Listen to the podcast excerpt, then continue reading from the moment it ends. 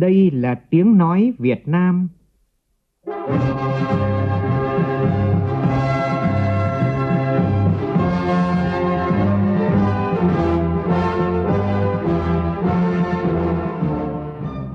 là tiếng nói Việt Nam, phát thanh từ Hà Nội, thủ đô nước Cộng hòa xã hội chủ nghĩa Việt Nam.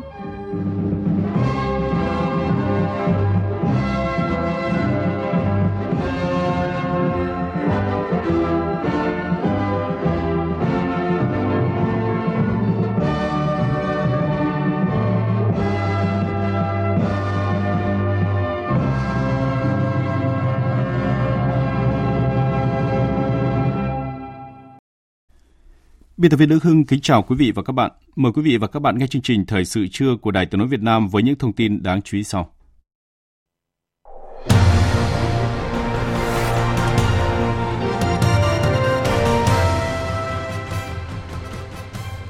Thảo luận ở hội trường về kết quả tiếp công dân xử lý đơn thư và giải quyết khiếu nại tố cáo của công dân năm 2023, các đại biểu Quốc hội đề nghị có giải pháp xử lý dứt điểm các vụ việc khiếu nại tố cáo tồn động, phức tạp kéo dài. Bộ Công Thương đề xuất biểu giá điện mới trước đó sẽ rút xuống còn 5 bậc thay vì 6 bậc như hiện nay. Chủ tịch tập đoàn Tân Hoàng Minh bị truy tố về tội lừa đảo chiếm đoạt tài sản với số tiền chiếm đoạt là 8.600 tỷ đồng. Trong phần tin thế giới, Israel và phong trào Hồi giáo Hamas đạt thỏa thuận về trả tự do cho một số con tin, tạo điều kiện cho một lệnh ngừng bắn đầu tiên giữa hai bên. Triều Tiên tuyên bố phóng thành công vệ tinh do thám quân sự đầu tiên vào quỹ đạo, Tổng thư ký Liên Hợp Quốc bày tỏ quan ngại cho rằng vụ phóng có thể làm gia tăng căng thẳng và có nguy cơ gây bất ổn an ninh trong khu vực.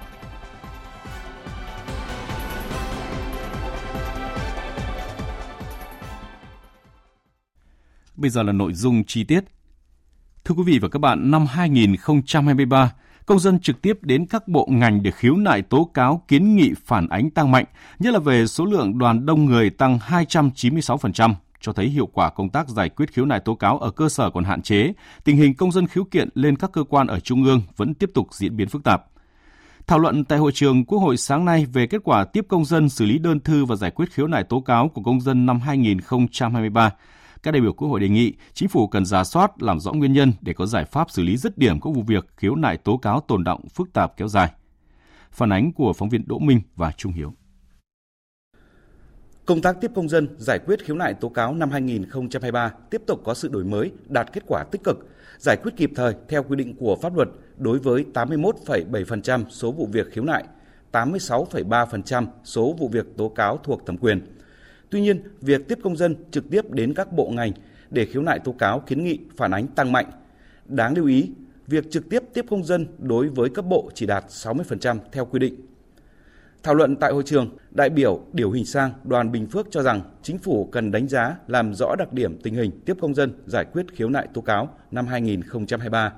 Cần phải xác định rõ nguyên nhân của việc tăng mạnh số lượt, số người, số vụ và số đoàn đông người đến cơ quan hành chính nhà nước khiếu nại tố cáo kiến nghị. Trong đó có việc gia tăng số lượng các đoàn đông người đến trụ sở tiếp công dân của các bộ ngành ở trung ương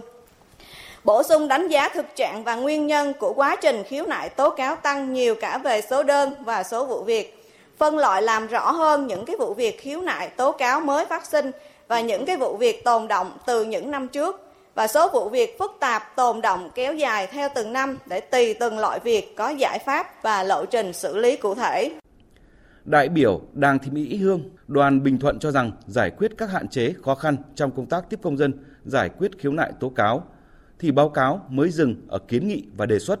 Một số hạn chế bất cập và nguyên nhân là những vấn đề tồn tại từ nhiều năm và đã được nêu trong báo cáo của chính phủ ở các năm trước, được Ủy ban pháp luật chỉ ra trong các báo cáo thẩm tra hàng năm, song đến nay vẫn chưa được khắc phục triệt để thì tôi thấy cũng rất là băn khoăn. Tôi mong muốn Quốc hội ban hành nghị quyết quy định giao nhiệm vụ cụ thể để sớm giải quyết dứt điểm các tồn tại hạn chế đã được chỉ rõ nhưng bị kéo dài, chậm giải quyết để góp phần nâng cao chất lượng hiệu quả công tác tiếp công dân, xử lý đơn thư và giám sát việc giải quyết khiếu nại tố cáo của công dân. Việc thông báo kết quả tiếp nhận thụ lý và giải quyết các vụ việc khiếu nại tố cáo cho cơ quan của Quốc hội, đại biểu Quốc hội truyền đến chưa kịp thời, một số vụ việc chưa xác minh làm rõ vào nội dung dẫn đến công dân tiếp tục bức xúc. Một số vụ việc cụ thể đã có kiến nghị nhưng chậm được thực hiện việc giải quyết còn để kéo dài, không nêu rõ lộ trình giải quyết. Đại biểu Phạm Thị Kiều, đoàn Đắk Nông nêu ý kiến. Chưa có chế tài đủ mạnh cho việc nếu các cơ quan tổ chức đơn vị không phúc đáp đơn cho đoàn đại biểu Quốc hội thì chịu trách nhiệm xử lý vi phạm nào nên các cơ quan tổ chức đơn vị quá hạn trả lời phải đôn đốc nhiều lần. Từ đó mới dẫn đến việc theo dõi đôn đốc, đánh giá kết quả giải quyết, trả lời của các cơ quan có thẩm quyền chưa được thực hiện thường xuyên nên dẫn đến việc tham mưu, đề xuất giám sát việc giải quyết đối với các vụ việc đã chuyển đơn kiến nghị chưa thực hiện được nhiều như báo cáo đã nhắc đến. Theo đại biểu Thái Thị An Trung, đoàn Nghệ An, tiến độ thực hiện nâng cấp mở rộng hệ thống cơ sở dữ liệu quốc gia về tiếp công dân giải quyết khiếu nại tố cáo còn chậm, chưa xác định được lộ trình cụ thể để đưa cơ sở dữ liệu quốc gia về khiếu nại tố cáo vào vận hành đáp ứng yêu cầu của Quốc hội.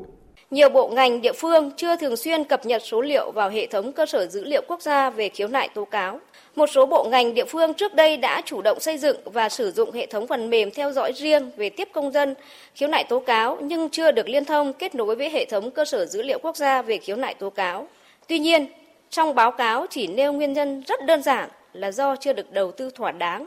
Giải trình những băn khoăn đại biểu nêu, Tổng thanh tra Chính phủ Đoàn Hồng Phong cho biết,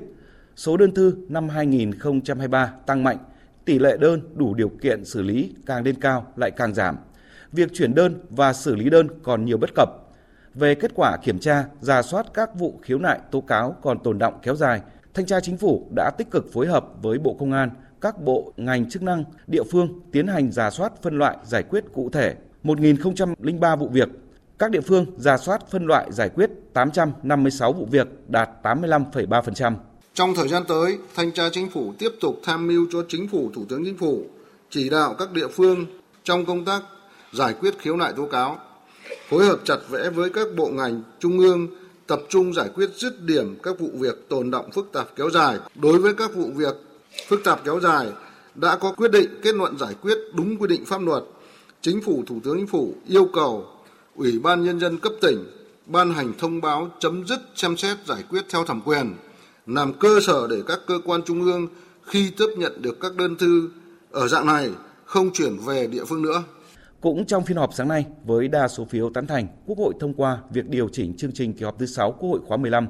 Theo đó, dự án luật đất đai sửa đổi có tính chất đặc biệt quan trọng, tác động rất lớn đến các hoạt động kinh tế xã hội và đời sống của người dân. Vì vậy, điều chỉnh thời gian thông qua dự án luật đất đai sửa đổi từ kỳ họp này sang kỳ họp gần nhất của Quốc hội để tiếp tục nghiên cứu, tiếp thu, chỉnh lý, giả soát kỹ lưỡng và hoàn thiện dự thảo luật, bảo đảm chất lượng tốt nhất trước khi trình Quốc hội thông qua. Thưa quý vị và các bạn, theo chương trình kỳ họp thứ 6 Quốc hội khóa 15, chiều nay Quốc hội thảo luận ở hội trường về dự án luật tổ chức tòa án nhân dân sửa đổi. Tranh án tòa án nhân dân tối cao sẽ giải trình làm rõ một số vấn đề đại biểu Quốc hội nêu. Nhận lời mời của Thủ tướng Đan Mạch Mette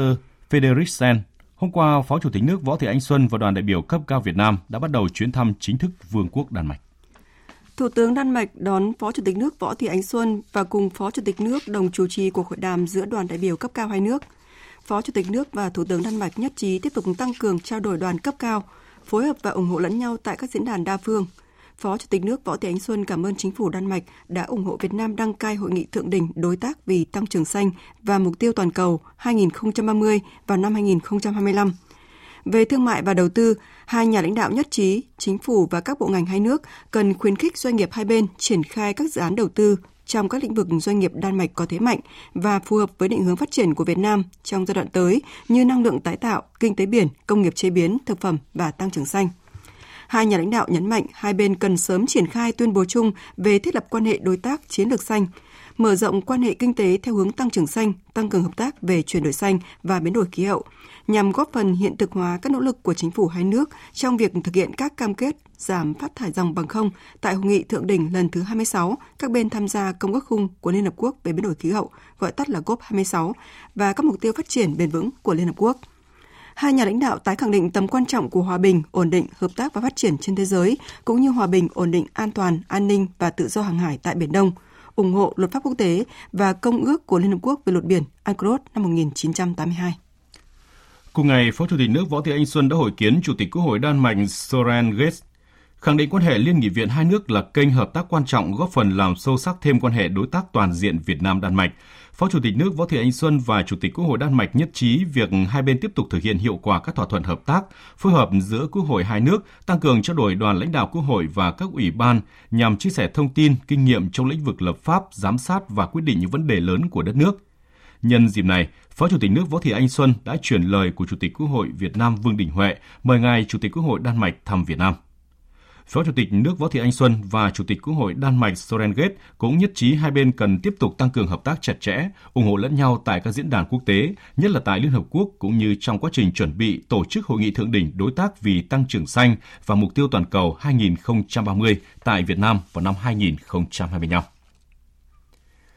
Thực hiện thỏa thuận hợp tác giữa hai bộ ngoại giao, nhận lời mời của Bộ trưởng Ngoại giao Bùi Thanh Sơn, Phó Thủ tướng Bộ trưởng Ngoại giao Lào Sạ Lầm Say Komasit đang có chuyến thăm Việt Nam từ ngày 21 đến ngày 23 tháng 11 và đồng chủ trì họp tham vấn cấp Bộ trưởng Ngoại giao Việt Nam Lào lần thứ 10 diễn ra sáng nay tại Hà Nội.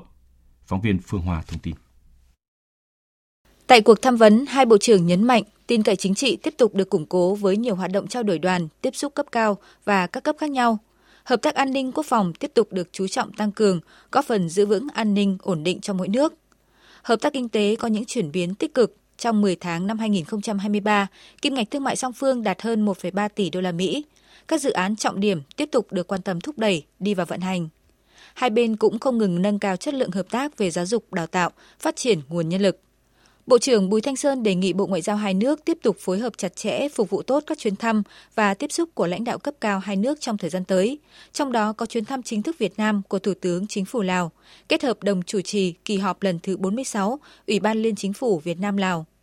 Hai bộ trưởng nhất trí tiếp tục duy trì và đẩy mạnh các cơ chế hợp tác định kỳ giữa hai bộ như chương trình hành động tăng cường hợp tác ngoại giao kinh tế giai đoạn 2020-2025, chương trình hợp tác đào tạo bồi dưỡng cán bộ, làm công tác đối ngoại và hội nhập quốc tế cho các bộ ngành địa phương của Lào, công tác nghiên cứu chiến lược. Hai bên nhất trí sẽ phối hợp chặt chẽ, ủng hộ lẫn nhau tại các diễn đàn đa phương, nhất là trong ASEAN và các cơ chế hợp tác tiểu vùng Mekong, ủng hộ lập trường chung của ASEAN về các vấn đề chiến lược ở khu vực, trong đó có vấn đề Biển Đông. Bộ trưởng Bùi Thanh Sơn đánh giá cao sự chuẩn bị chủ động của Lào cho năm Chủ tịch ASEAN 2024 và nhấn mạnh Việt Nam sẵn sàng hợp tác hỗ trợ Lào đảm nhiệm thành công nhiệm vụ quan trọng này. Sáng nay tại thành phố Phú Quốc, tỉnh ủy Kiên Giang phối hợp với Ban tuyên giáo Trung ương tổ chức hội nghị tuyên truyền về công tác biên giới trên đất liền Việt Nam Campuchia. Tin của phóng viên Lam Hiếu. Là tỉnh giáp biên với Campuchia, đến nay Kiên Giang đã ký kết hợp tác với 5 tỉnh thành của Campuchia, gồm Kép, Campuchia, Sihanouk, Cô Công và thủ đô Phnom Penh, trên các lĩnh vực như an ninh, quốc phòng, thương mại, văn hóa thể thao, du lịch, nông nghiệp, thủy sản, y tế, giáo dục, tìm kiếm cất bốc hồi hương hài cốt liệt sĩ quân tình nguyện và chuyên gia Việt Nam hy sinh trong các thời kỳ chiến tranh tại Campuchia, giao lưu nhân dân, vân vân. Đến nay công tác phân giới đã được 42.371 mét đường biên giới đã cắm và xây dựng hoàn thành 23 trên 28 cột mốc chính. Để sớm thúc đẩy hoàn thành công tác phân giới cắm mốc trên biên giới đất liền giữa hai nước Việt Nam Campuchia, tỉnh Kiên Giang kiến nghị với Trung ương sớm cho chủ trương về tiếp tục đàm phán với Campuchia giải quyết 16% đường biên giới chưa hoàn thành phân giới cắm mốc trên tuyến biên giới đất liền giữa hai nước Việt Nam Campuchia trong đó có khu vực biên giới còn tồn động thuộc tỉnh Kiên Giang từ mốc 296 đến mốc 300. Phát biểu tại hội nghị, ông Lê Hải Bình, Ủy viên dự khuyết Trung ương Đảng, Phó trưởng Ban tuyên giáo Trung ương cho rằng Tôi xin được phép nhấn mạnh 3 điểm. Điểm thứ nhất, chúng ta tiếp tục tuyên truyền về các thành tựu chung của đất nước để tiếp tục tạo niềm tin, tự hào, niềm phấn khởi của các lực lượng, của bà con đồng bào ở tuyến biên giới. Cái chuyện thứ hai là tuyên truyền về tầm quan trọng của việc bảo đảm một đường biên giới hòa bình, hữu nghị, phát triển với cả chúng ta và với nước bạn. Và chuyện thứ ba là tiếp tục là nâng cao vai trò và hiệu quả của các nội dung, phương thức và đặc biệt là chú trọng đến lực lượng cơ sở, những người có uy tín và là trưởng bản trong cái công cuộc đầy tự hào và cũng đầy trách nhiệm, đầy thách thức này. Tại kỳ họp Đại hội đồng các quốc gia thành viên UNESCO lần thứ 42 diễn ra tại thủ đô Paris, Pháp, UNESCO vừa thông qua nghị quyết về danh sách 53 danh, danh nhân văn hóa và sự kiện lịch sử niên khóa 2023-2024 sẽ được tổ chức này vinh danh và kỷ niệm. Trong đó có danh nhân Việt Nam Hải Thượng Lãn Ông Lê Hữu Trác. Danh nhân Hải Thượng Lãn Ông Lê Hữu Trác cũng là người Việt Nam thứ bảy được UNESCO vinh danh. Tin của phóng viên Mạnh Hà, thường trú Đài tiếng nói Việt Nam tại Pháp. It is so decided. Đúng 11 giờ 20 phút giờ Paris, tức 17 giờ 20 phút giờ Việt Nam, bà Simona Migala Miculescu, Chủ tịch Đại hội đồng UNESCO khóa 42 đã gõ búa thông qua nghị quyết với bản danh sách gồm 53 danh nhân văn hóa và sự kiện lịch sử sẽ được UNESCO cùng vinh danh và cùng tham gia kỷ niệm niên khóa 2023-2024, trong đó có danh nhân Hải thượng Lãn Ông Lê Hữu Trác của Việt Nam. Văn bản ghi rõ, kỷ niệm 300 năm ngày sinh của Hải thượng Lãn Ông Lê Hữu Trác, bác sĩ 1724-1791. Tham dự phiên họp và chứng kiến thời khắc lịch sử, Phó Chủ tịch Ủy ban Nhân dân tỉnh Hà Tĩnh, ông Trần Báo Hà chia sẻ, đây là niềm vui, niềm tự hào không chỉ của tỉnh Hà Tĩnh, tỉnh Hưng Yên, quê hương của danh y, mà còn của toàn thể người dân Việt Nam. Việc UNESCO thông qua nghị quyết cùng tham gia kỷ niệm 300 năm ngày sinh của Hải thượng Lãn Đông Lê Hữu Trác đã khẳng định sự đánh giá cao của quốc tế đối với những giá trị văn hóa, y học của Việt Nam với cá nhân danh nhân Lê Hữu Trác. Việt Nam chúng ta đã có 7 danh nhân được UNESCO công nhận. Ở trong một riêng tỉnh Hà Tĩnh thì có hai danh nhân là Đại thi hào Nguyễn Du và Đại danh y ờ, Thượng Lân Đông Liêu Trác. À, ngay sau cái sự kiện này thì ngày hôm nay thì chúng tôi sẽ tiếp tục ừ, có kế hoạch cụ thể chi tiết để tổ chức các cái hoạt động vinh danh kỷ niệm 300 năm ngày sinh của Thượng Lân Đông Liêu Trác vào năm 2024 thực để đảm bảo thực sự trang trọng ý nghĩa xứng tâm với những cái công lao đóng góp của đại danh y Liễu Trác đối với Việt Nam và thế giới. Đại sứ trưởng phái đoàn Việt Nam bên cạnh UNESCO bà Lê Thị Hồng Vân cho biết, hồ sơ đề cử danh nhân Hải thượng lãn ông Lê Hữu Trác của Việt Nam được các chuyên gia quốc tế đánh giá cao, chuẩn bị kỹ lưỡng, đáp ứng các tiêu chuẩn, tiêu chí do UNESCO đặt ra, đặc biệt là phù hợp với lý tưởng và sứ mệnh của tổ chức trên các lĩnh vực giáo dục, khoa học, văn hóa, thông tin truyền thông, góp phần thúc đẩy hòa bình, đối thoại văn hóa, hiểu biết lẫn nhau giữa các dân tộc. Một sự kiện văn hóa ngoại giao đáng chú ý khác cũng vừa diễn ra tại Moscow, Nga. Đó là lễ trao tặng kỷ niệm trương vì sự nghiệp văn học nghệ thuật Việt Nam cho Phó Giáo sư Tiến sĩ Solokolov, cán bộ khoa học của Viện Đông Phương học, Viện Hàn Lâm Khoa học Liên bang Nga. Đây là sự ghi nhận những đóng góp của ông vào sự phát triển của nền văn học nghệ thuật Việt Nam, trong đó có việc hiệu đính tác phẩm truyện Kiều và nhật ký Đặng Thùy Trâm, bản dịch ra tiếng Nga. Phóng viên Thu Hà và Đặng Cường, thường trú tại Liên bang Nga, thông tin. Buổi lễ do Đại sứ quán Việt Nam tại Liên bang Nga và Liên hiệp các hội văn học nghệ thuật Việt Nam phối hợp tổ chức hơn nửa thế kỷ làm việc không biết mệt mỏi, với tình yêu tha thiết đối với nhân dân và nền văn học nghệ thuật Việt Nam, Phó giáo sư tiến sĩ Sokolov là một trong những nhà Việt Nam học có nhiều đóng góp trong lĩnh vực nghiên cứu dịch thuật. Ông đã biên soạn quyến từ điển Việt-Nga, viết trên 200 bài báo về văn học lịch sử Việt Nam, khảo cứu và biên soạn hàng chục bài báo về Chủ tịch Hồ Chí Minh và cách mạng Việt Nam. Đặc biệt, ông là người hiệu đính hai tác phẩm truyện Kiều và Nhật ký Đặng Thủy Trâm, bản dịch ra tiếng Nga. В этом году исполнилось сто лет, когда первый вьетнамец приехал в нашу страну.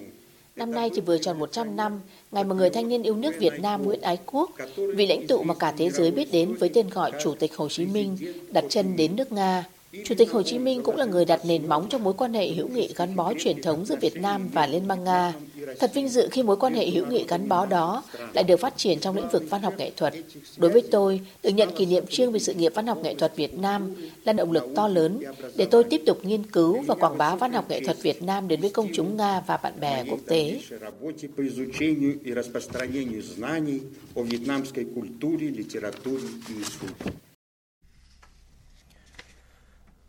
Bám sát tình hình chủ động tháo gỡ đẩy nhanh các dự án cao tốc trọng điểm, đây là một yêu cầu của Phó Thủ tướng Trần Hồng Hà tại cuộc làm việc với tỉnh Lâm Đồng về tình hình triển khai dự án xây dựng đường bộ cao tốc đoạn Tân Phú Bảo Lộc và Bảo Lộc Liên Khương chiều qua.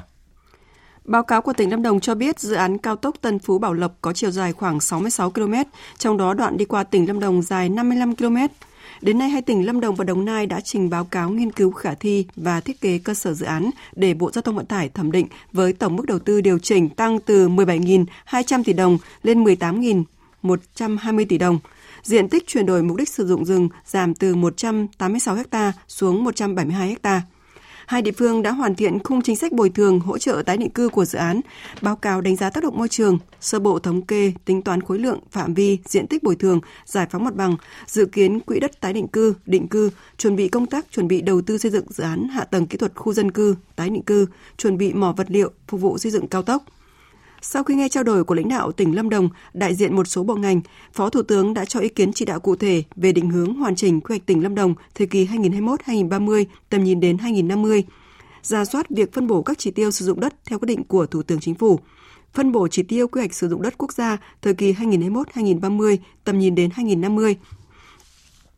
kế hoạch sử dụng đất quốc gia 5 năm 2021-2025, chính sách giải quyết tồn tại quỹ đất liên quan đến nông lâm trường, đề xuất đầu tư tuyến cao tốc kết nối Khánh Hòa và Lâm Đồng, định hướng nâng cấp mở rộng sân bay Liên Khương, chủ trương phát triển du lịch sinh thái, nghỉ dưỡng gắn với nông nghiệp và dịch vụ môi trường rừng. Bộ Công Thương vừa có văn bản gửi Bộ Tư pháp thẩm định dự thảo quyết định của Thủ tướng Chính phủ quy định về cơ cấu biểu giá bán lẻ điện mới thay thế cho quyết định 28 của Thủ tướng Chính phủ năm 2014. Biểu giá điện mới sẽ rút xuống còn 5 bậc thay vì 6 bậc như hiện nay, với bậc thấp nhất từ 0 đến 100 kWh, cao nhất từ 701 kWh trở lên. Trong đó, giá điện bậc 5 cho kWh từ 701 trở lên được đề xuất là 3.612 đồng 1 kWh. Theo Bộ Công Thương, ưu điểm của phương án này là đơn giản, người dân dễ hiểu do giảm từ 6 bậc như cơ cấu biểu giá điện hiện nay xuống còn 5 bậc giá điện – Ngoài ra, việc ghép các bậc lại với nhau để tăng khoảng cách mức tiêu thụ điện giữa các bậc và nới rộng khoảng cách mức tiêu thụ của bậc cao hơn nhằm phản ánh tình hình thực tế tiêu thụ điện và khuyến khích việc sử dụng điện tiết kiệm hiệu quả hơn. Đồng thời hạn chế được một phần việc tiền điện phải trả tăng cao do những tháng đổi mùa. Nhược điểm của phương án này là tiền điện các hộ sinh hoạt có mức sử dụng điện cao từ 711 kWh trở lên một tháng, chiếm khoảng 2% số hộ phải trả tăng thêm. Phát triển điện khí được đánh giá là phù hợp với xu thế phát triển vừa góp phần đa dạng nguồn cung đảm bảo điện, giảm phát thải khí nhà kính ra môi trường và là nguồn dự phòng quan trọng khi tỷ trọng các nguồn điện năng tăng năng lượng tái tạo ngày càng tăng. Tuy nhiên, phát triển điện khí cũng gặp không ít thách thức cần được tháo gỡ để hiện thực hóa các dự án điện khí tại quy hoạch điện 8. Thông tin được đưa ra tại diễn đàn phát triển thị trường khí Việt Nam với chủ đề Phát triển điện khí hóa lỏng LNG, xu hướng tất yếu trong chính sách đảm bảo an ninh năng lượng diễn ra sáng nay tại Hà Nội. Tin của phóng viên Nguyên Long. Xu hướng chuyển dịch năng lượng theo hướng xanh khiến nhu cầu khí hóa lỏng trên thế giới tăng đáng kể trong những năm gần đây với nhịp độ bình quân 6,3% mỗi năm. Tại Việt Nam, hiện quy hoạch điện 8 đưa ra mục tiêu chuyển đổi 18 gigawatt điện than vào năm 2030, được thay thế bằng 14.000 megawatt điện khí hóa lỏng và 12 đến 15.000 megawatt nguồn năng lượng tái tạo nghĩa là đến năm 2030 sẽ phát triển khoảng 24.000 MW điện khí, tương đương với tỷ trọng hơn 16% cơ cấu nguồn điện, tập trung chủ yếu ở miền Bắc để đảm bảo nguồn điện chạy nền cho khu vực này. Tuy nhiên, việc phát triển điện khí hóa lỏng cũng gặp không ít thách thức, trong đó phải kể đến việc đang còn phụ thuộc hoàn toàn vào khí hóa lỏng nhập khẩu. Giá điện khí còn cao và quan trọng là thiếu các cơ chế chính sách để phát triển hạ tầng điện khí tại Việt Nam. Tỉnh Vĩnh Phúc vừa ban hành đề án phát triển thương mại điện tử trên địa bàn tỉnh Vĩnh Phúc đến năm 2025, tầm nhìn đến năm 2030. Vĩnh Phúc phấn đấu đến năm 2025 là tỉnh có thị trường thương mại điện tử phát triển, chỉ số thương mại điện tử duy trì thuộc nhóm 10 tỉnh dẫn đầu cả nước. Tin của phóng viên Việt Cường. Đề án đặt mục tiêu đến năm 2025 đạt khoảng 55% người dân đô thị và 30% người dân ở nông thôn tham gia mua sắm trực tuyến. Doanh số thương mại điện tử chiếm hơn 10%, so với tổng mức bán lẻ hàng hóa và doanh thu dịch vụ tiêu dùng của tỉnh. Đến năm 2030 đạt khoảng 80% dân cư đô thị và 60% người dân nông thôn mua sắm trực tuyến. Doanh số thương mại điện tử chiếm hơn 20% so với tổng mức bán lẻ hàng hóa và dịch vụ tiêu dùng của tỉnh. Để hoàn thành mục tiêu này, tỉnh dự kiến bố trí nguồn kinh phí hơn 20 tỷ đồng, bao gồm hơn 60% nguồn ngân sách trung ương, ngân sách cấp tỉnh, còn lại là nguồn vốn xã hội hóa, đồng thời triển khai đồng bộ các nhóm giải pháp như xây dựng các chương trình, các cơ chế nhằm thúc đẩy phát triển thương mại điện tử trên nền tảng chuyển đổi số, phát triển kinh tế số, nâng cao năng lực quản lý và tổ chức hoạt động thương mại điện tử, đấu tranh chống các hành vi gian lận thương mại và cạnh tranh không lành mạnh trong thương mại điện tử. Ông Nguyễn Ngọc Phi, Phó Giám đốc Sở Công Thương tỉnh Vĩnh Phúc cho biết. Với nhiều ưu thế, không mất nhiều thời gian, tiện lợi và không cần tiếp xúc trực tiếp nên thời gian vừa qua người tiêu dùng sử dụng nhiều hơn công cụ mua sắm trực tuyến. Thương mại điện tử đã trở thành cầu nối giúp việc tiêu thụ hàng hóa ngày càng phát triển mạnh mẽ và hiệu quả. Để phát triển thương mại điện tử trên địa bàn tỉnh, Sở Công Thương đã tham mưu giúp Ủy ban nhân dân tỉnh ban hành kế hoạch số 21 về phát triển thương mại điện tử giai đoạn 2021-2025.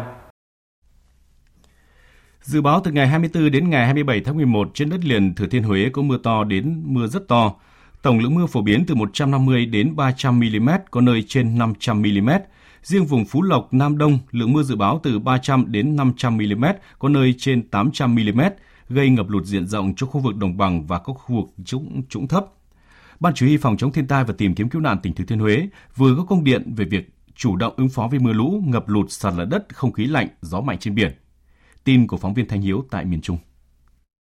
Ban chỉ huy phòng chống thiên tai và tìm kiếm cứu nạn tỉnh Thừa Thiên Huế yêu cầu Bộ Chỉ huy Bộ đội biên phòng tỉnh, Cảng vụ hàng hải Thừa Thiên Huế, Chi cục thủy sản và Đài thông tin duyên hải Huế tăng cường thời lượng thông báo đến các chủ phương tiện đang hoạt động trên biển để chủ động phòng tránh, thoát ra hoặc không di chuyển vào khu vực nguy hiểm, kêu gọi tàu thuyền vào bờ an toàn trước ngày 25 tháng 11. Các huyện thị xã thành phố Huế khẩn trương rà soát, kiên quyết sơ tán người dân tại những nơi nguy hiểm,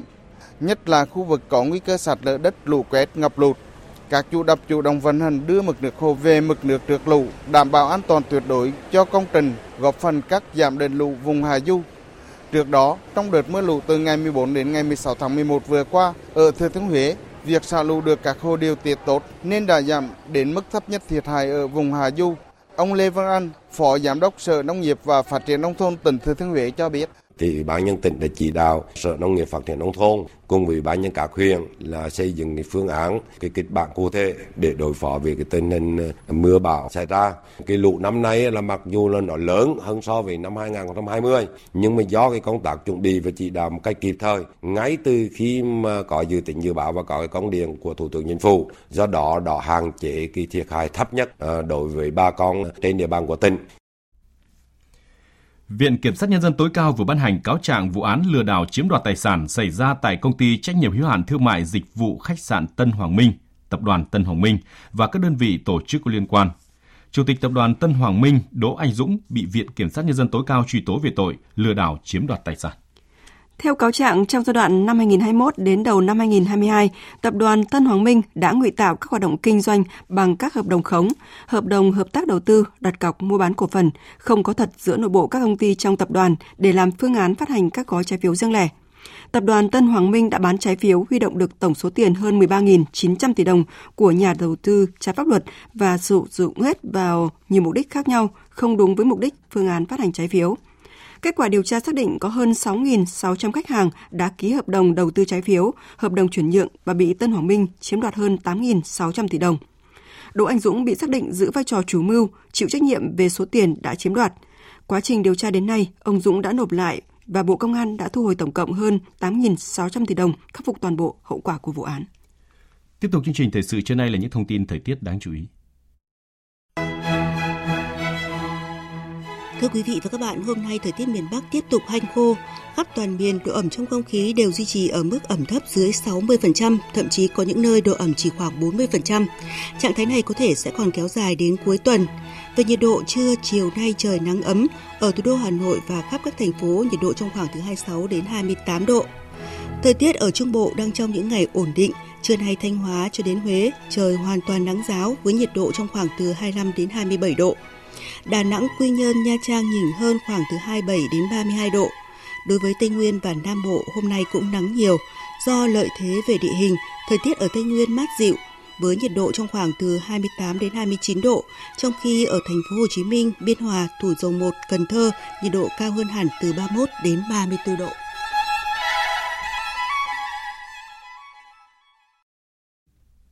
Chương trình thời sự trưa xin được tiếp tục với phần tin thế giới. Triều Tiên hôm nay tuyên bố đã phóng thành công vệ tinh do thám quân sự đầu tiên vào quỹ đạo. Tuyên bố và động thái mới của Triều Tiên liên quan đến chương trình tên lửa và hạt nhân của nước này đã ngay lập tức gây phản ứng mạnh từ các bên liên quan. Vụ phóng mới nhất của Triều Tiên diễn ra 8-9 ngày sau khi nỗ lực thứ hai đưa vệ tinh vào quỹ đạo gặp thất bại do lỗi phát sinh từ hệ thống kích nổ khẩn cấp trong hành trình bay thuộc giai đoạn 3 hôm 24 tháng 8 vừa qua. Đích thân nhà lãnh đạo Kim Jong Un đã tới thị sát vụ phóng tại hiện trường và nhiệt liệt chúc mừng toàn thể đội ngũ cán bộ, nhà khoa học, kỹ thuật viên của cơ quan công nghệ hàng không vũ trụ quốc gia Triều Tiên cùng các cơ quan hữu quan đã đạt được thành tựu to lớn, góp phần nâng cao năng lực gian đe chiến tranh của Triều Tiên, cũng như thực hiện một cách chính xác nhất và xuất sắc nhất nghị quyết của Đại hội lần thứ 8 Đảng Lao động Triều Tiên. Tuyên bố và động thái thử tên lửa của Triều Tiên đã ngay lập tức vấp phải sự phản ứng mạnh từ các nước láng giềng và dư luận.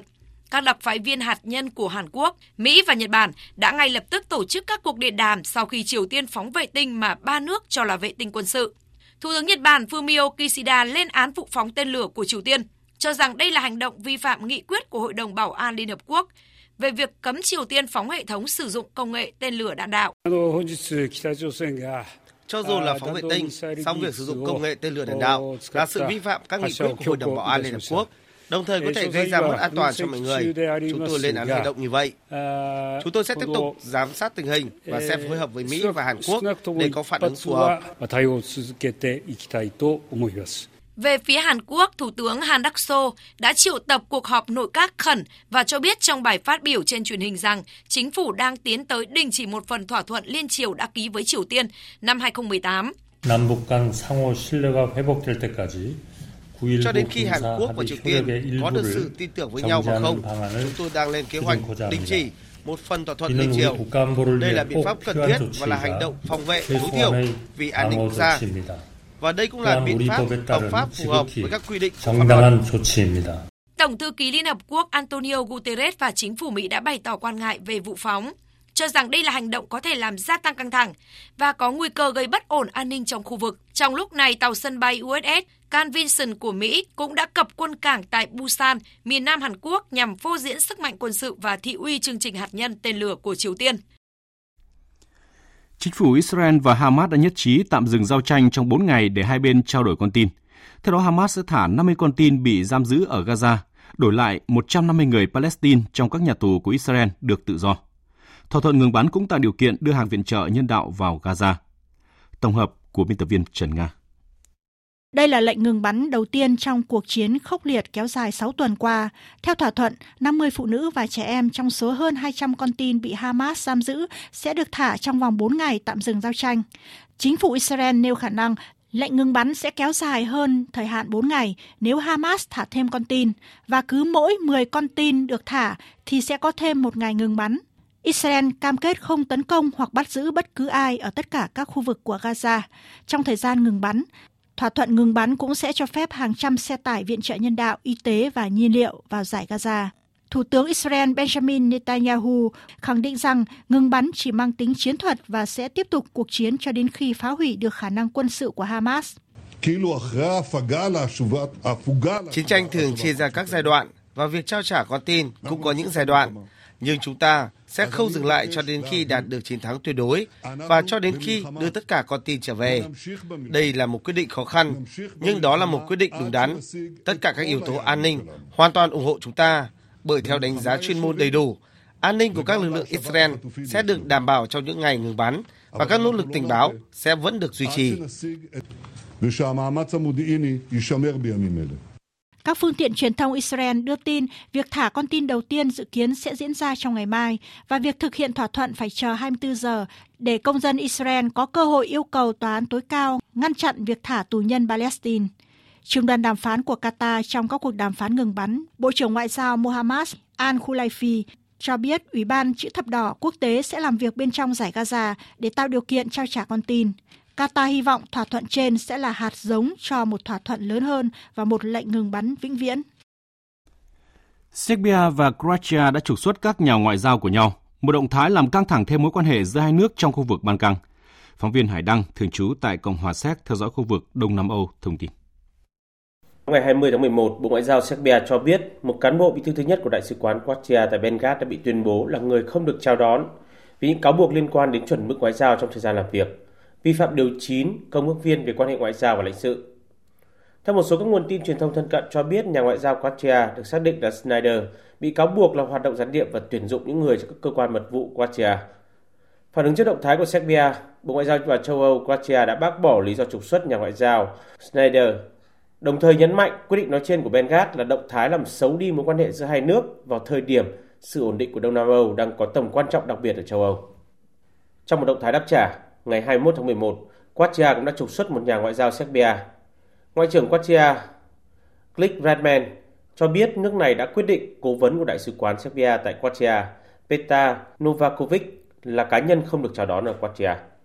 Căng thẳng giữa hai nước láng giềng Ban Căng ngày càng leo thang kể từ khi Croatia tuyên bố độc lập khỏi Nam Tư cũ vào năm 1991. Nhiều người theo chủ nghĩa dân tộc Serbia cũng đã cáo buộc chính phủ Croatia không đối mặt với các hành động được thực hiện trên lãnh thổ của mình trong Thế chiến thứ hai. Ngược lại, chính phủ Croatia cũng cáo buộc Belgrade sử dụng vấn đề này vì lý do chính trị nội bộ và không giải quyết được vai trò của mình trong các cuộc chiến tranh Ban Căng giai đoạn 1991-1995. Khiêu vũ trước mỗi buổi tuyển dụng đã trở thành một hoạt động được tổ chức thường xuyên tại các hội trợ việc làm ở thành phố Lyon. Theo ban tổ chức, dù ngay cả khi không thể vượt qua được các cuộc phỏng vấn, những người lao động cũng có thể tạo ra về với một tâm lý thoải mái hơn để chuẩn bị tâm lý cho các cuộc phỏng vấn tìm việc lần sau.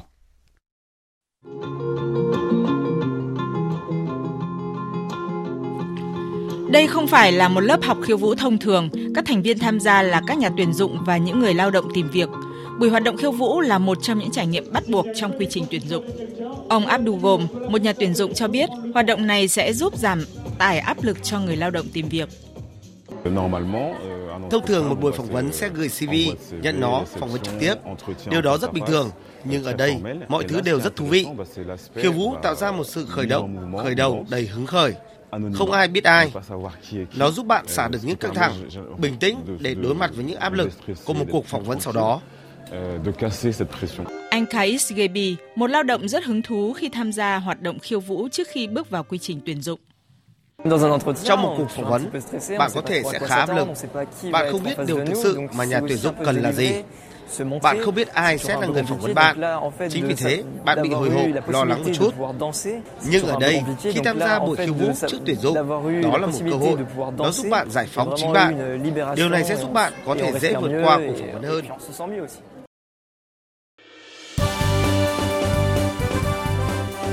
Thời sự tiếng nói Việt Nam Thông tin nhanh Bình luận sâu Tương tác đa chiều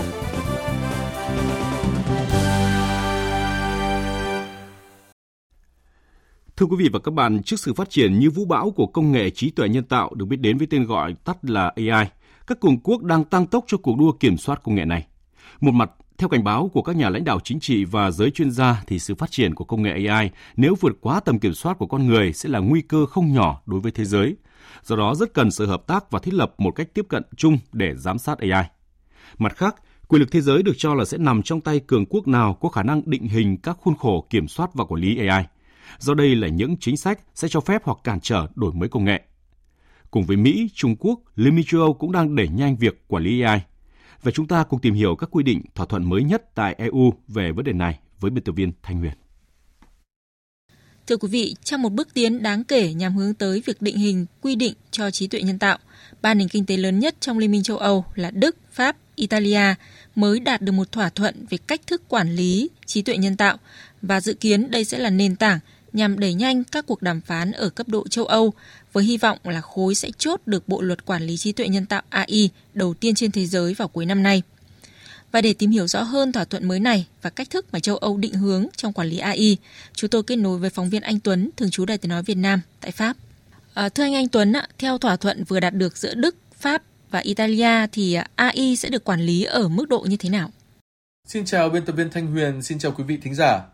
Như chúng ta đã biết, vào tháng 6 năm 2023, Nghị viện châu Âu đã trình bày luật trí tuệ nhân tạo, cũng được biết đến với cái tên đạo luật AI, nhằm đảm bảo các hệ thống trí tuệ nhân tạo được sử dụng ở Liên minh châu Âu là an toàn, minh bạch, có thể theo dõi và thân thiện với môi trường. Đồng thời, Nghị viện châu Âu muốn ngăn chặn các rủi ro không an toàn từ các ứng dụng trí tuệ nhân tạo và tránh các tác động phân biệt đối xử, nhưng không làm chậm sức mạnh đổi mới của công nghệ này ở châu Âu.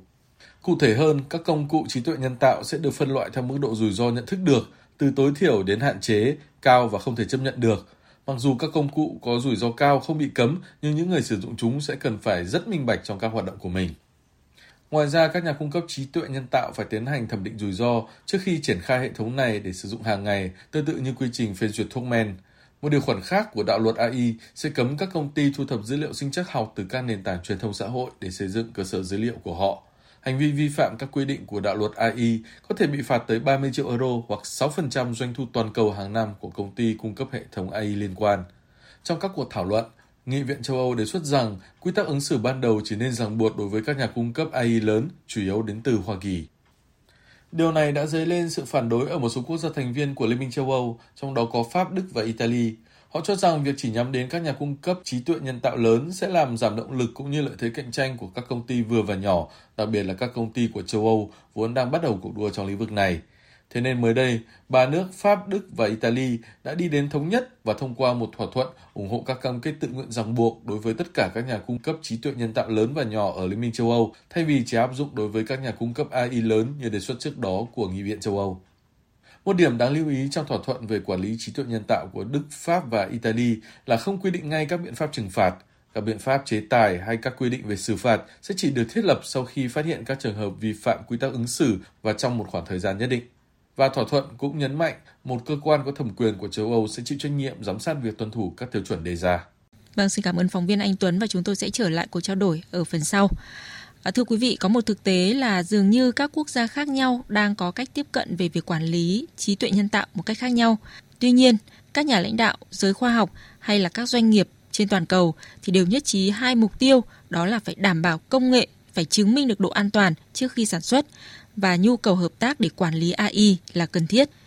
À, sau đây mời quý vị cùng nghe ý kiến của ông Joshua Benjo, một nhà khoa học máy tính người Canada, và bà Poppy Gustafson, giám đốc công ty Darktrace, là một trong những công ty an ninh mạng ứng dụng trí tuệ nhân tạo hàng đầu thế giới với những luận điểm như vậy. Um, một thông điệp mà tôi nghĩ cần được lắng nghe và thảo luận nhiều hơn là những giới hạn của khoa học liên quan đến sự an toàn của hệ thống AI. Vì vậy, ở cấp độ quốc tế, chúng ta cần có một tiêu chuẩn cao hơn rằng các công ty phải chứng minh được rằng họ biết những công nghệ AI đó là hợp lý về mặt khoa học trước khi tạo ra chúng. The key things is that collaboration is essential. Sự hợp tác là điều cần thiết. AI có sức lan tỏa, nó không phải là thứ nằm trong một quốc gia hay có ranh giới cụ thể. Cần có sự hợp tác chặt chẽ giữa khu vực công và khu vực tư nhân. Khu vực công rõ ràng có xu hướng quan tâm và nhận thức rõ hơn về quản trị, trong khi doanh nghiệp tư nhân có xu hướng chịu trách nhiệm nhiều hơn trong việc xây dựng công nghệ thực tế. Ờ, trở lại cuộc trao đổi với phóng viên Anh Tuấn, có một thực tế phải thừa nhận là sự phát triển của AI cũng mang đến nhiều lợi ích cho con người và đây là quá trình đổi mới không ngừng. Vậy thì giới chức châu Âu có những giải pháp nào để đảm bảo rằng các quy định mới sẽ không ảnh hưởng đến sự sáng tạo, đổi mới công nghệ? Trước khi có thể bàn đến vấn đề các quy định mới có hay không ảnh hưởng đến sự sáng tạo, đổi mới công nghệ, thì chúng ta hãy cùng nhìn lại tình hình phát triển trí tuệ nhân tạo ở châu Âu. Đầu tiên, các doanh nghiệp châu Âu vẫn còn đang trong quá trình bắt đầu phát triển trí tuệ nhân tạo, vẫn chưa thực sự làm chủ được công nghệ này. Trong khi đó, các tập đoàn lớn của Hoa Kỳ, Trung Quốc đã và đang áp dụng các ứng dụng AI vào trong cuộc sống. Thế nên, việc cấp bách của khối 27 lúc này đó là nghiên cứu và sở hữu công nghệ trí tuệ nhân tạo trước khi có thể bàn về vấn đề quản lý. Và như tôi đã nói trước đó, việc công bố một đạo luật khi chưa hiểu hết về lĩnh vực này sẽ chỉ khiến cho các doanh nghiệp càng thêm khó khăn hơn. Điều này cũng được chính phủ ba nước Pháp, Đức và Italy cân nhắc và đang làm ra những điều chỉnh phù hợp. Trong cuộc họp ba bên hồi cuối tháng 10, Bộ trưởng Bộ Kinh tế Pháp, ông Bruno Le Maire nhận định rằng ưu tiên của châu Âu lúc này phải là hỗ trợ các công ty khởi nghiệp trí tuệ nhân tạo, tạo nên một không gian tự do cho nghiên cứu và sáng tạo. Và để có thể làm được việc này, Bộ trưởng Bộ Kinh tế Pháp nhấn mạnh việc phát triển các nguồn tài chính song song với việc giảm bớt những hạn chế áp đặt lên các dự án AI. Tóm lại, các nhà lãnh đạo khối 27 đều nhận thức được việc cấp bách lúc này ở châu Âu không phải là đưa ra một đạo luật để quản lý AI mà nên tập trung vào công cuộc xây dựng các cơ chế hỗ trợ cho việc phát triển trí tuệ nhân tạo. Vâng, xin cảm ơn phóng viên Anh Tuấn với những thông tin vừa rồi. Thưa quý vị, có thể thấy trong giai đoạn hoàn thiện này thì các nước châu Âu đang cố gắng đưa ra các quy định để đảm bảo khai thác các cơ hội cũng như là hạn chế những rủi ro từ trí tuệ nhân tạo. Tiếp tục chương trình thời sự trưa nay là trang tin đầu tư tài chính và bản tin thể thao. Trang tin đầu tư tài chính. Thưa quý vị và các bạn, sáng nay giá vàng miếng trong nước đã được điều chỉnh tăng mạnh vượt ngưỡng 71 triệu đồng một lượng. Giá vàng SJC ở khu vực Hà Nội và Đà Nẵng niêm yết ở mức 70 triệu 500 nghìn đồng một lượng mua vào và 71 triệu 220 nghìn đồng một lượng bán ra. Giá vàng thương hiệu vàng dòng Thăng Long của công ty Bảo Tín Minh Châu mua vào ở mức 60 triệu 230 nghìn đồng một lượng và bán ra ở mức 61 triệu 230 nghìn đồng một lượng. Giá vàng thế giới dạng sáng nay cũng tăng mạnh với vàng giao ngay tăng 20,1 đô la lên 1.997,7 đô la Mỹ một ounce. Trên thị trường tiền tệ hôm nay, Ngân hàng Nhà nước công bố tỷ giá trung tâm của đồng Việt Nam với đô la Mỹ ở mức 23.885 đồng một đô la. Tăng trưởng tín dụng trong 10 tháng năm nay mới đạt 7,39%, trong khi mục tiêu cả năm là 14 đến 15%. Cuộc chạy nước rút trong chưa đầy 2 tháng cuối năm sẽ là bài toán khó mà hệ thống ngân hàng phải tìm lời giải khi mà sức cầu của nền kinh tế suy yếu. Tín dụng tăng chậm đẩy hệ thống ngân hàng chạy nước rút trong chưa đầy 2 tháng cuối năm, thậm chí sẵn sàng hỗ trợ lãi suất chỉ 4 đến 6% một năm cho các hoạt động bình ổn thị trường dịp Tết. Nhiều công ty chứng khoán chạy đua gia tăng quy mô vốn để bù đắp cho rủi ro tài sản và các khoản lỗ tiềm năng, đồng thời đón cơ hội thị trường có thể bùng nổ với dòng tiền lớn đổ vào cổ phiếu Việt. Hơn 2 năm qua, các công ty chứng khoán dồn dập tăng vốn điều lệ, tổng quy mô tăng gấp 2,5 lần. Về dài hạn, thị trường chứng khoán Việt Nam dự báo sẽ tăng trưởng bùng nổ khi nền kinh tế hội nhập ngày càng sâu rộng với kinh tế thế giới. Diễn biến thị trường chứng khoán sáng nay, thị trường vẫn mở cửa tăng nhẹ trong trạng thái khá phân hóa bởi tâm lý nhà đầu tư thận trọng. VN Index thiếu động lực để tiến xa, thậm chí đảo chiều giảm nhẹ khi bước sang đợt khớp lệnh liên tục bởi áp lực bán luôn trực chờ. Sau khoảng 90 phút giao dịch, VN Index tăng nhẹ, nhưng đáng chú ý là dòng tiền được kích hoạt khá mạnh ở nhóm cổ phiếu bất động sản vừa và nhỏ. Đặc biệt là NVL sau mở cửa rung lắc nhẹ ở mốc tham chiếu hiện đã tăng lên hơn 6% và tiệm cận mức giá trần với thanh khoản bùng nổ vượt 30 triệu đơn vị. Bên cạnh đó là DXG, DIG, VCG cũng tăng mạnh cả về giá và thanh khoản. Và chốt phiên giao dịch sáng nay, VN Index đạt 1.109,33 điểm, HNX Index đạt 229,38 điểm, còn Upcom Index đạt 85,97 điểm. Đầu tư tài chính biến cơ hội thành hiện thực. Đầu tư tài chính biến cơ hội thành hiện thực.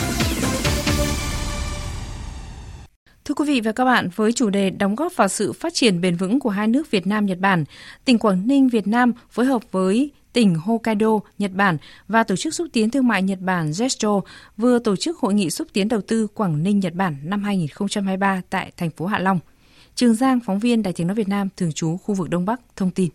Hội nghị có sự tham dự của hơn 850 đại biểu đến từ chính phủ Nhật Bản, chính quyền tỉnh Hokkaido, Nhật Bản, tỉnh Quảng Ninh, Việt Nam và đại diện các tổ chức quốc tế, các doanh nghiệp tiêu biểu của Nhật Bản và Việt Nam.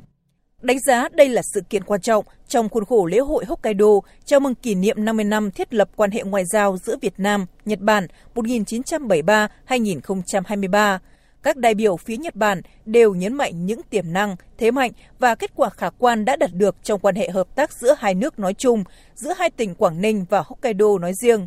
Tại Quảng Ninh đang có 12 dự án đầu tư từ Nhật Bản với tổng số vốn 2,1 tỷ đô la Mỹ và Việt Nam đang là quốc gia đứng đầu trong các điểm đến nước ngoài được các nhà đầu tư Nhật Bản quan tâm. Ông Yamada Takio, đại sứ đặc mệnh toàn quyền Nhật Bản tại Việt Nam khẳng định. Quảng Ninh có tiềm năng vô cùng to lớn, là tỉnh đứng đầu xếp hạng năng lực cạnh tranh cấp tỉnh PCI 6 năm liên tục. Ở Quảng Ninh có hạ tầng phát triển như sân bay Vân Đồn, bộ phận hỗ trợ đầu tư Japandex cũng được thành lập. Qua việc nâng cao hiểu biết lẫn nhau, tôi cho rằng việc đầu tư của các doanh nghiệp Nhật Bản vào Quảng Ninh sẽ ngày càng tăng cao trong tương lai. Đại diện chính quyền tỉnh, các địa phương trực thuộc, các doanh nghiệp của các tỉnh Quảng Ninh, Việt Nam và Hokkaido, Nhật Bản đề xuất mong muốn thiết lập quan hệ hợp tác liên doanh, liên kết, hình thành chuỗi sản xuất có giá trị gia tăng. Ông Suzuki Naomichi, thống đốc tỉnh Hokkaido cho rằng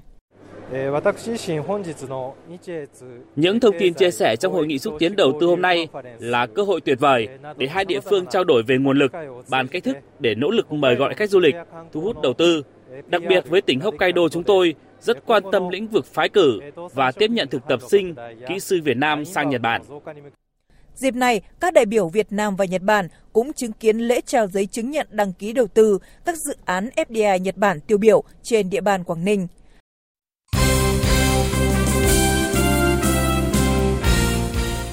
Quý vị và các bạn, tối qua dù đã nỗ lực thi đấu nhưng đội tuyển Việt Nam vẫn không thể tránh khỏi thất bại 0-1 trước đội tuyển Iraq trong trận đấu thuộc khuôn khổ bảng F vòng loại thứ hai World Cup 2026 khu vực châu Á diễn ra trên sân vận động Mỹ Đình. Đánh giá về đội chủ nhà, Huấn luyện viên đội tuyển Iraq Resus Kassas cho biết Đội tuyển Việt Nam là đội bóng rất tốt. Trận đấu này thực sự khó khăn và hai đội thi đấu công hiến. Đội tuyển Việt Nam có phong cách chơi bóng rõ ràng, muốn giữ bóng, kiểm soát bóng và chạy biên tốt.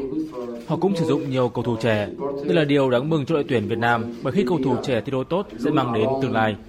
Tôi không thể so sánh các cầu thủ trẻ với cầu thủ có kinh nghiệm. Thế nhưng các cầu thủ trẻ của đội tuyển Việt Nam đã có màn trình diễn tốt. Về phần mình, huấn luyện viên Philippe Chuzier nhấn mạnh rằng lối chơi kiểm soát bóng rất khó áp dụng với mặt cỏ không đảm bảo của sân Mỹ Đình, cũng như tình trạng thể lực của các học trò. Dù thất vọng về kết quả và bàn thua, nhưng tôi tự hào về cách chơi, tinh thần và nỗ lực của các cầu thủ. Đội tuyển Việt Nam cần điểm nhưng cũng phải nhìn nhận rằng họ chưa trải qua những trận đấu cường độ cao cấp độ quốc tế. Tôi thấy người hôm nay không phải vì chiến thuật mà là do sự mệt mỏi của cầu thủ. Các cầu thủ chỉ mới đáp ứng được 60 phút mà thôi, còn lại vẫn phải chờ may mắn và sai sót từ đối phương. Sau hai lượt trận, đội tuyển Việt Nam xếp thứ hai với 3 điểm, đội tuyển Iraq đứng đầu bảng với 6 điểm tuyệt đối. Philippines và Indonesia chia nhau hai vị trí cuối cùng với một điểm. Cuộc đua ở bảng F sẽ tiếp diễn vào tháng 3 năm 2024, trong đó đội tuyển Việt Nam sẽ có hai cuộc so tài liên tiếp với đội tuyển Indonesia. Việc phải nhận thất bại trước đội tuyển Iraq với màn thua ở phút bù giờ cuối cùng mang tới cảm giác không dễ chịu chút nào. Mặc dù vậy, rất nhiều cổ động viên của đội tuyển Việt Nam đã có sự chia sẻ đối với thầy trò huấn luyện viên Philippe Chuzier, đồng thời cũng nhìn ra những điểm tích cực từ trận đấu. Anh Đỗ Duy Đạt và Mai Xuân Quang, khán giả ở Hà Nội cho rằng Đội tuyển Việt Nam hôm nay thi đấu thì à, cũng đá rất hay ở hiệp 2. À, hiệp 1 thì chúng ta có thể thăm dò đối thủ nhưng hiệp 2 các bạn chơi rất hay và cũng ngang ngửa thể lực với cả các bạn Iraq. Với huấn luyện viên chúng ta sử dụng những cầu, cầu thủ trẻ là một điều rất là bất ngờ và đặc biệt là hiệp 2 và tung uh, rất nhiều cầu thủ trẻ vào rút những cầu thủ uh, kỹ thuật ra, kỹ thuật kinh nghiệm ra và đây vào lối chơi là có sự tiến bộ rất nhiều so với những trận giao hữu trước. Ngày 21 tháng 11, tại tập đoàn công nghiệp Viễn thông Quân đội Viettel, lễ công bố quyết định đổi tên câu lạc bộ bóng đá Viettel thành câu lạc bộ bóng đá Thể công Viettel đã được tổ chức. Chủ tịch kiêm tổng giám đốc tập đoàn Viettel, ông Tào Đức Thắng khẳng định. Bộ trưởng Bộ Quốc phòng mà trực tiếp là Bộ trưởng Bộ Quốc phòng, chủ nhiệm đội chính trị rất quan tâm đội bóng vì đội bóng chúng ta không chỉ là đội bóng của Viettel nữa mà đội bóng của quân đội. Chuyển tên đội bóng Viettel thành đội bóng Thể công Viettel. Như vậy là chúng ta sẽ nâng tầm đội bóng của chúng ta lên Đấy, và kế thừa những cái à, thành tích à, trong lịch sử gần 80 năm thành lập quân đội dân Việt Nam thì đấy là cũng là trách nhiệm là tự hào à, của đội bóng chúng ta khi được mang trên mình cái tên thể công. Liên đoàn bóng đá Việt Nam khẳng định tên gọi mới của câu lạc bộ bóng đá thể công Việt Theo sẽ được áp dụng trong hệ thống các giải bóng đá trong nước ngay mùa giải 2023-2024. Mục tiêu năm nay của đội bóng là top 3, cạnh tranh ngôi vô địch tại V-League và vào chung kết giải cúp quốc gia. Câu lạc bộ xác định xây dựng lối đá cuốn hút, hấp dẫn người xem và thể hiện bản sắc Việt theo, tinh thần người lính. Hậu vệ Đức Chiến chia sẻ. Thường vụ Quân ủy Trung ương và Bộ Quốc phòng đã quyết định đổi tên ờ, đội bóng việt theo FC thành ờ, Thể công việt theo để gợi lại những cái truyền thống hào hùng của một đội bóng huyền thoại một thời. À, điều đó cũng cho thấy sự kỳ vọng và người hâm mộ trên cả nước. Chúng em là những người tiếp bước các cái huyền thoại như vậy. Chúng em ý thức và nhận thức rõ được cái vai trò trách nhiệm. Chúng em xin hứa sẽ phấn đấu À, thành một à, tập thể đoàn kết, luôn nỗ lực giữ gìn bản sắc cơ đốc đỏ và à, luôn giữ được những phẩm chất, cái tư cách của một người lính trên mặt trận thể thao. Lượt trận cuối vòng loại Euro 2024 đã kết thúc vào đêm qua và dạng sáng nay theo giờ Việt Nam. 21 cái tên vào vòng chung kết đã được xác định, trong đó Croatia là đội bóng thứ 21 giành vé tham dự ngày hội bóng đá lớn nhất châu Âu khi vượt qua Armenia với tỷ số 1-0. Sẽ còn 3 nhánh đá tranh vé vớt để tìm ra ba đội còn lại góp mặt ở Euro 2024. Giải đấu sẽ diễn ra tại Đức từ ngày 14 tháng 6 tới ngày 14 tháng 7 năm 2024 với 24 đội tham dự. Dự báo thời tiết Dự báo thời tiết chiều và đêm nay, phía Tây và Đông Bắc Bộ, chiều nắng, đêm có mưa vài nơi, gió nhẹ, đêm trời rét, nhiệt độ từ 15 đến 28 độ. Khu vực từ Thanh Hóa đến Thừa Thiên Huế có mưa vài nơi, gió Bắc đến Tây Bắc cấp 2, cấp 3, đêm phía Bắc trời rét, phía Nam trời lạnh, nhiệt độ từ 18 đến 28 độ. Khu vực từ Đà Nẵng đến Bình Thuận có mưa rào và rông vài nơi, gió Đông Bắc cấp 2, cấp 3, nhiệt độ từ 22 đến 32 độ. Khu vực Tây Nguyên và Nam Bộ chiều nắng, chiều tối và đêm có mưa rào và rông vài nơi, gió Đông Bắc đến Đông cấp 2, cấp 3, nhiệt độ từ 16 đến 33 độ. Khu vực Hà Nội chiều nắng, đêm có mưa vài nơi, gió nhẹ, đêm trời rét, nhiệt độ từ 18 đến 28 độ. Dự báo thời tiết biển, vùng biển Bắc và Nam Vịnh Bắc Bộ không mưa, tầm nhìn xa trên 10 km, gió đông đến đông bắc cấp 3, cấp 4. Vùng biển từ Quảng Trị đến Quảng Ngãi, khu vực giữa và Nam Biển Đông, khu vực quần đảo Trường Sa thuộc tỉnh Khánh Hòa có mưa vài nơi, tầm nhìn xa trên 10 km, gió Đông Bắc cấp 4, cấp 5. Vùng biển từ Bình Định đến Ninh Thuận, vùng biển từ Bình Thuận đến Cà Mau có mưa rào và rông vài nơi, tầm nhìn xa trên 10 km, gió Đông Bắc cấp 5 có lúc cấp 6, giật cấp 7, cấp 8, biển động. Vùng biển từ Cà Mau đến Kiên Giang, khu vực Vịnh Thái Lan có mưa rào và rông vài nơi, tầm nhìn xa trên 10 km, gió Đông Bắc cấp 3, cấp 4. Khu vực Bắc Biển Đông không mưa, tầm nhìn xa trên 10 km, gió Đông Bắc cấp 5, riêng vùng biển phía Đông Bắc có lúc cấp 6, giật cấp 7, cấp 8, biển động. Khu vực quần đảo Hoàng Sa thuộc thành phố Đà Nẵng không mưa, tầm nhìn xa trên 10 km, gió Đông Bắc cấp 5. Quý vị và các bạn đang nghe chương trình Thời sự trưa của Đài Tiếng nói Việt Nam. Trước khi kết thúc chương trình, chúng tôi xin tóm lược một số tin chính vừa phát sóng. Thảo luận ở hội trường về kết quả tiếp công dân xử lý đơn thư và giải quyết khiếu nại tố cáo của công dân năm 2023. Nhiều đại biểu Quốc hội cho rằng hiệu quả công tác giải quyết khiếu nại tố cáo ở cơ sở còn hạn chế, tình hình công dân khiếu kiện lên các cơ quan trung ương vẫn còn tiếp tục diễn biến phức tạp. Bộ Công Thương vừa có văn bản gửi Bộ Tư pháp thẩm định dự thảo quyết định của Thủ tướng Chính phủ về cơ cấu biểu giá bán lẻ điện mới. Theo đó, biểu giá bán điện mới sẽ rút xuống còn 5 bậc thay vì 6 bậc như hiện nay, với bậc thấp nhất từ 0 đến 100 kWh, cao nhất từ 701 kWh trở lên. Trong đó giá điện 5 bậc cho kWh từ 701 trở lên được đề xuất là 3.612 đồng 1 kWh. Lệnh ngừng bắn đầu tiên giữa Israel và phong trào Hồi giáo Hamas có thể được thực hiện khi hai bên vừa đạt được thỏa thuận về trả tự do cho một số con tin.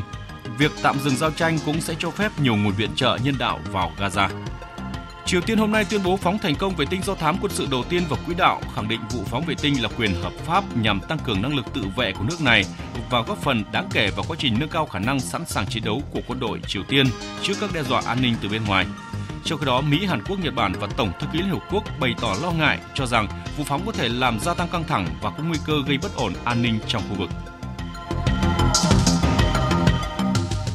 Tới đây chúng tôi cũng xin kết thúc chương trình thời sự trưa nay của Đài Tiếng nói Việt Nam. Chương trình do các biên tập viên Đức Hưng, Minh Châu, Thu Hòa cùng kỹ thuật viên Thu Huệ phối hợp sản xuất và thực hiện. Chịu trách nhiệm nội dung Lê Hằng.